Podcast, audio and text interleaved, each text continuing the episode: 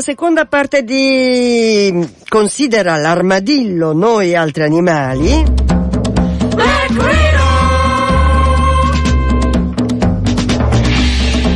Stiamo parlando della mostra appena inaugurata a Milano al Museo di Storia Naturale ed è la mostra Pittore per Natura e il pittore in questione è Marzio Tamer. E la eh, curatrice della mostra è Lorenza Salamon e l'abbiamo qui con noi e con lei stiamo parlando, parlando eh, di Marzio Tamer. Non si può non parlare eh, della, ehm, degli elefanti e dei rinoceronti perché eh, diciamo che in questa mostra almeno due di questi ritratti sono lì nella loro magnificenza, mi viene da dire, nella loro semplice essenziale magnificenza, non so se vi do l'idea, e già che ci siamo, dopo aver sentito Paolo Conte con questo Black Rino, brano che lui ha scritto l'anno scorso apposta per sottolineare la drammatica eh, situazione dei rinoceronti, con, mh, mm, composto assieme anche a un bellissimo video, una, un videoclip che ha fatto lui stesso e che è proprio una storia, diciamo così. La, la, la musica, come sentite, è estremamente essenziale, molto ripetitiva, molto comunque sui ritmi africani, quale, quale eh, il rinoceronte normalmente sta ed è, scusatemi ancora la tosse, perdonatemi, e, ehm, insomma, era un collegamento anche per ricordare che proprio domani eh, anche a Roma eh, si eh, partecipa in qualche, mar- in qualche, modo alla Global March eh, proprio contro eh, la strage di elefanti e rinoceronti. Questa è una manifestazione internazionale che fa di un giorno mh, dell'anno un momento di attenzione particolare a questa eh, tragedia che caratterizza sicuramente il nostro, la, la nostra epoca. Il, il, ragionamento è quello che eh, ogni giorno all'incirca 100 elefanti, non so se avete bene l'idea di cosa stiamo dicendo, e almeno tre rinoceronti vengono uccisi in modo anche atroce, vengono uccisi mh, mm, semplicemente per ricavare il corno per quel che riguarda il rinoceronte o le zanne per quel che riguarda eh, gli elefanti, eh, è una delle mm, questioni eh, estremamente eh, drammatica perché non è soltanto un problema relativo agli animali appunto uccisi in modo così barbaro, animali così nobili, così importanti, diciamo così, ma è un problema anche di un'economia sommersa, sconvolgente nelle sue implicazioni e nella sua eh, vastità. Parlo di vastità economica, cioè sono proprio cifre enormi che vanno ad alimentare poi le peggio situazioni. Ma io mh, mm, ho fatto questa parentesi drammatica perché l'aggancio anche alla pittura di Tamer, eh, di Tamer, scusatemi, era facile per questa questione dell'elefante e del rinoceronte, ma io insomma vorrei lasciare questi orrori per tornare alla bellezza e alla poesia di questa mostra e di questo pittore. E questa sua ehm, capacità eh, di eh, insomma mm, io vorrei che Lorenza lo so che lei conosce segue passo passo questo artista da tanti anni e, che lei in qualche maniera insomma ci sta aiutando a entrare nella sua nella sua modalità, ma mi aiuti però, mi aiuti a, a, a supportare questo ragionamento. Allora, intanto terrei a precisare che la pittura di Tamer nasce quasi sempre dall'osservazione in natura, da un profondo amore della natura e da un profondo rispetto della natura. Eh, gli animali vengono visti eh, dal vero, in alcuni casi negli zoo perché ha bisogno di vederli da vicino, in altri casi in oasi faunistiche come quella della Torbiera, delle Cornelle, piuttosto che dell'oasi di Sant'Alessio oppure ancora più, più romantico nel, dalle mangiatoie che lui ha messo fuori dal davanzale della cucina per attirare i piccoli uccellini di passo che poi riesce a osservare da vicino appunto mentre, mentre fa da mangiare, mentre fa la sua vita quotidiana. Quindi questi animali vengono osservati lungamente, ma tendenzialmente lui, prima di dipingerli, parte da un'idea e come dice lui, lui sa già nella sua mente che cosa funziona piccolo, che cosa può funzionare in grande, che cosa deve essere eseguito ad acquarello e che cosa deve essere eseguito a tempera o a olio. Non ne sa nemmeno qual è eh, la, la, la motivazione o l'origine, ma lo sa. Lui parla di mistero, un mistero istintivo che evidentemente lui ha ma che non ha nessun altro, ma che gli consente appunto di sviluppare un determinato animale in un, in una, un determinato modo e con una specifica tecnica. E peraltro quando dicevo eh, prima che insomma ognuno di questi animali ritratto è proprio lui, non so come dire, si chiama proprio con un nome specifico, non è un generico pettirosso secondo me, o un generico, una cinciallegra qualsiasi, è proprio quella lì, è proprio quella con non so che nome e eh, cognome abbia, ma in natura non è così importante il nome e cognome. Ma eh? e, e, dicevo che oltre a eh, avere questa mh, personalità mh, proprio eh, specifica individuale, c'è poi nella eh, appunto per supportare il ragionamento che faceva Lorenza Salamon, c'è poi una modalità di ritrarre quel, quel quella creatura, quell'animale, eh, che può essere, come nel caso eh, di quelli esposti alla mostra, il pettirosso o la cinciallegra che sono quasi appoggiati al quadro, è come se si, si fossero no, disposti eh, così al bordo del quadro, è come se quella fosse sulla la... cornice. È esatto, vero? l'idea è proprio che si, siano appoggiati sulla cornice, infatti poi anche la cornice ha un suo peso perché deve fare proprio da appoggio, quindi non è un ramo, non è un muro, ma è un appoggio che è dato proprio dal bordo del dipinto. Eh, piuttosto che invece quella dei passeri che sono visti, visti un po' dall'alto in, questa, in, questo non luogo che è quello, no, in questo fondo neutro, diciamo così. Sospeso, eh? sospeso, noi usiamo la parola sospesi anche se poi una sospensione è molto reale, perché l'ombra dell'animale dà, che si tratti del passero o anche del rinoceronte, dà proprio l'idea dello spazio, spazio volumetrico nel, negli animali è evidentissimo, però appunto lo è anche nello spazio in cui vengono collocati, per quanto siano vuoti. Cioè, sì, per quando parliamo di vuoto significa certo. che non c'è un albero, non c'è una pianta, non c'è un qualsiasi, come dire, accordo a quello che è l'habitat nel quale poi questi animali vivono. Questo è uno sviluppo che lui ha avuto, un'evoluzione che lui ha avuto in, alla fine degli anni 80, primi anni 90, perché le primissime opere in realtà erano collocate nel loro ambiente naturale.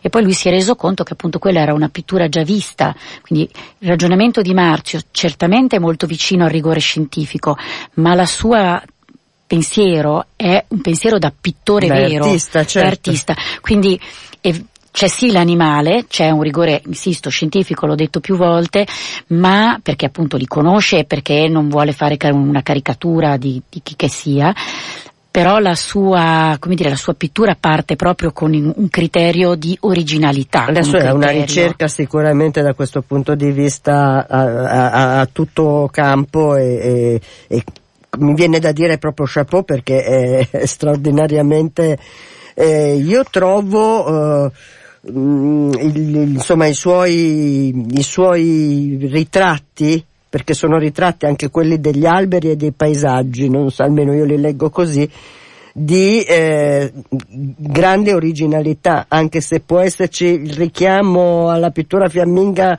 quando parliamo magari della, eh, delle mele o, o a, a qualche, o, No, è proprio lui, è proprio Marzio Tamer. È proprio lui e soprattutto è un artista del suo tempo, cioè non c'è c'è sì un omaggio all'antichità per quanto riguarda le tecniche, ma non c'è nessun collegamento per quanto riguarda invece la composizione. Nessuno guardando un'opera di Marzio Tamer, anche sia, sia esperto sia neofita, può pensare che sia un dipinto del passato, in nessun momento, per nessuno dei suoi dipinti. Ehm, ah, vorrei approfittare ancora di Lorenza Salamon a proposito delle questioni tecniche, eh, perché abbiamo parlato de, del, del Mm, della pittura, cioè del, del, colore o non colore che eh, Marzio Tamer usa. Eh, non abbiamo parlato dei supporti perché anche questi sono una cosa, cioè non, non, non così scontata perché si va dalla pergamena alla tela, alla carta, alla tela ovviamente. Quindi stiamo parlando di supporti naturali, quindi tutti supporti naturali. La carta è uno dei supporti più longevi che ci siano. Eh, sembra, come dire, sembra molto fragile, ma è come il vetro, se ben conservato, sappiamo benissimo che noi a partire dal 1260-1270, che sono le prime cartiere che, occidentali, perché in realtà in, in Oriente sono precedenti, sono, sono rimaste a noi assolutamente intatte sì, sì. Nonostante Federico II volesse far riportare tutti i documenti in su pergamena perché non si fidava, eh certo. perché era una, come dire, uno strumento nuovo, un materiale nuovo, in realtà ha dimostrato che appunto sta resistendo per secoli e secoli e quindi cerchiamo di non perderla. La, ma la stessa cosa è per quanto riguarda la pergamena. La pergamena lui l'ha usata in realtà poche volte perché è molto difficile da tirare, però è un supporto meraviglioso su cui dipingere il, la tavola di legno, diciamo che l'unica innovazione che ha portato rispetto alle tavole di massello antiche sono quelle che usa dei materiali più contemporanei perché sono più longevi da un punto di vista della conservazione delle spaccature. Il legno purtroppo appunto essendo materiale naturale è molto suscettibile ai cambi di umidità e ai cambi di temperatura. Quindi in, è l'unico caso in cui lui utilizza non appunto il legno massello ma dei compensati marini che consentono delle, dire, delle, una conservazione più durevole. La tela è più canonica, però è relativamente rara nella sua produzione. Eh sì, Obiettivamente sì, sì. lui preferisce più carta e legno. Allora, ehm, andiamo a chiudere questa eh, chiacchierata. Come avete capito, insomma, l'entusiasmo di Considera l'Armadillo per questo uh, pittore e per questa mostra è talmente grande che, come dire, abbiamo dedicato un grandissimo spazio, ma perché francamente ne, mh, mm, sono convinta di, di, che, che, sia, insomma, una, una cosa come si dice, altissimamente consigliata da considerare l'armadillo.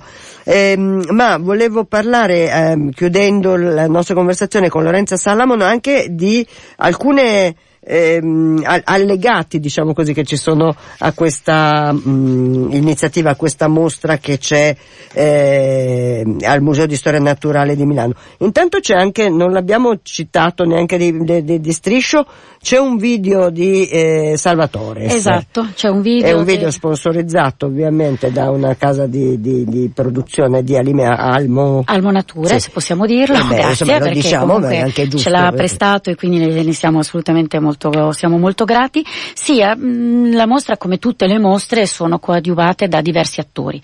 In questo caso abbiamo avuto l'opportunità da parte appunto di Almo Nature di utilizzare eh, per evocare ancora di più l'attenzione al rispetto del, soprattutto del lupo, di un video cortometraggio girato dal regista premio Oscar Gabriele Salvatores che fa riflettere sulla quelle che sono le nostre attenzioni nei confronti dell'animale e della natura e quindi eh, sono dei temi che sicuramente appunto troviamo nella testimonianza eh, della bellezza di Marzio Tamere, come dire un, un, un filo conduttore.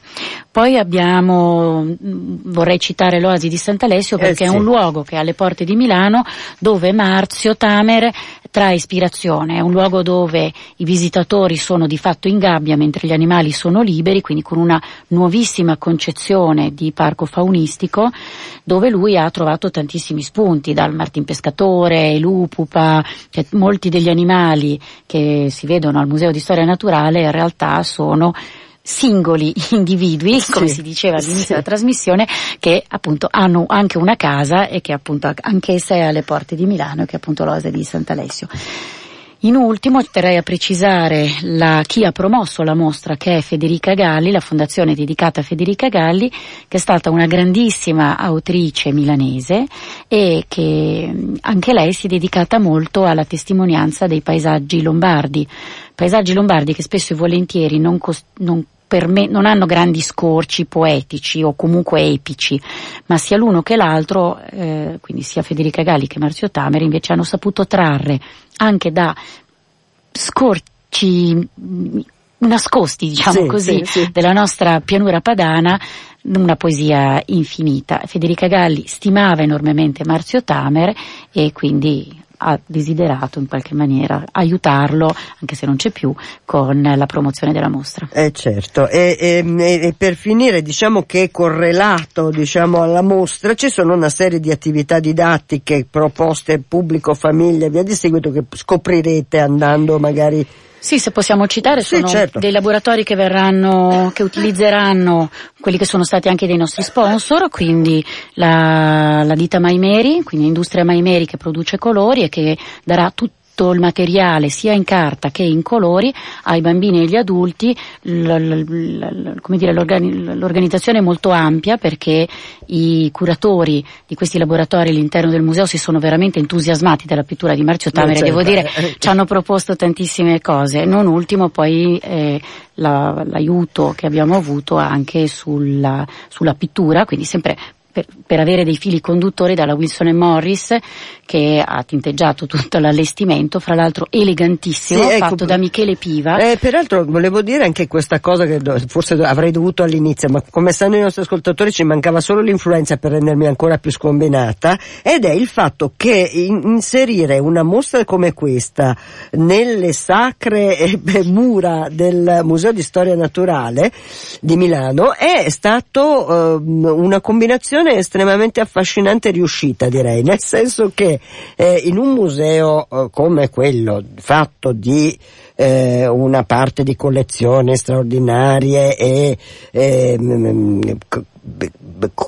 come dire, classificazione ottocentesca da museo di storia naturale, no? parlo della collezione di pietre, di insetti, eccetera, eccetera. O eh, invece aperto a nuove tecniche come diorama e tutte quelle altre cose che fanno del museo di storia naturale un museo in evoluzione, ovviamente al passo coi tempi. Eh, inserire una mostra eh, appunto eh, di un artista così eh, particolare e così eh, preciso nella riproduzione della natura, ma al tempo stesso, come dicevamo all'inizio, così eh, dirompente nella sua capacità di, di, trasfondere poesia nella sua opera, è un bel azzardo, una bellissima scommessa. È stata dire. una scommessa, è stata una sfida, lo, lo spazio era ampissimo, le, molte delle opere di Marzio Tamer sono piccole, quindi la bravura dell'architetto Michele Piva è stato proprio quello di riuscire a assecondare, accompagnare eh, le opere all'interno appunto di volumi veramente importanti e fra l'altro le opere sono 62, ma alcune di queste sono 20 cm per 20. Eh certo. Quindi, come dire, non era facile. Invece è riuscito a dare movimento e soprattutto una grandissima eleganza nella, in una finta semplicità che come spesso accade,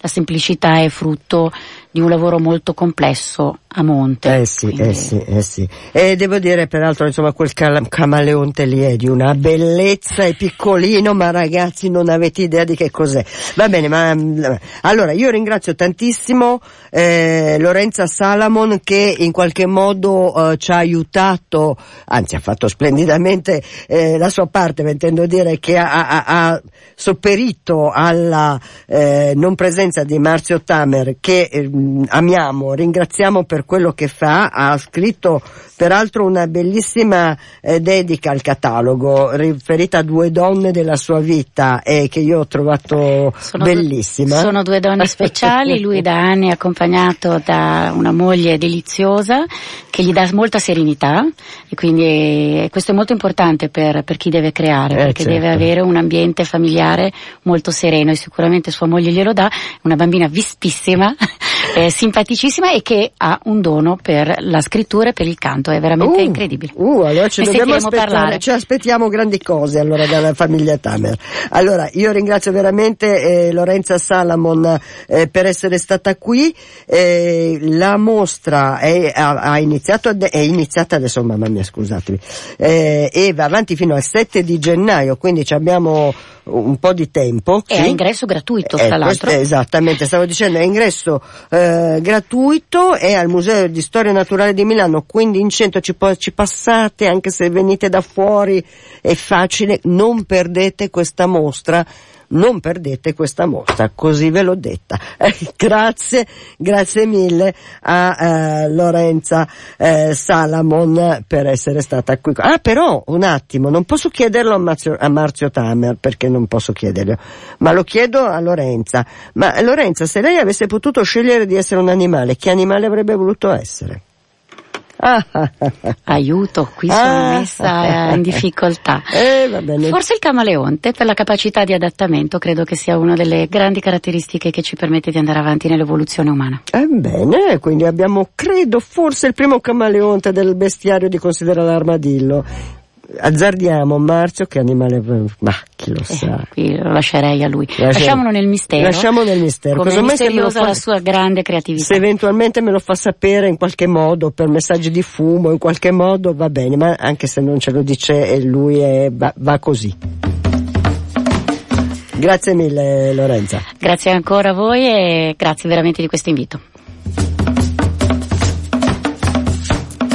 Chiude qui, chiude qui questa puntata di Considera l'armadillo, noi altri animali.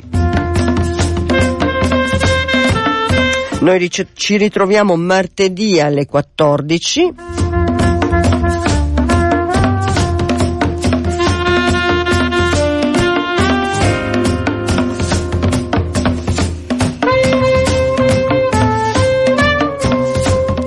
Vi ho ricordato la marcia, la marcia per gli elefanti e, gli, e i rinoceronti che eh, ci sarà a Roma eh, domani.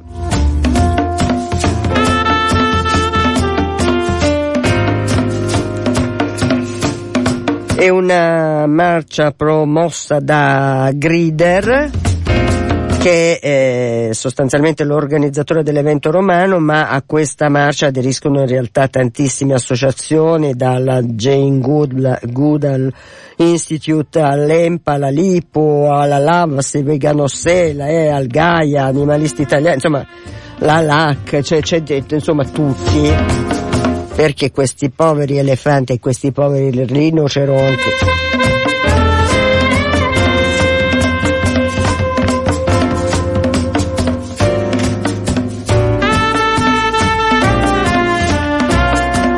Ho intanto per, in giro per l'Italia, caso mai ci fossimo abbandonati troppo alla poesia, alla meraviglia, alla bellezza eh, di eh, Marzio Tamer, eh, continuano comunque le posizioni di amministratori locali, chi per abbattere i conigli a Forlì, chi per ammazzare i cinghiali a Genova, chi insomma e lasciamo stare il Trentino, i lupi, vabbè lasciamo stare, via, lasciamo, concediamoci questo momento di poesia e di bellezza, va per questo fine settimana e poi martedì torniamo.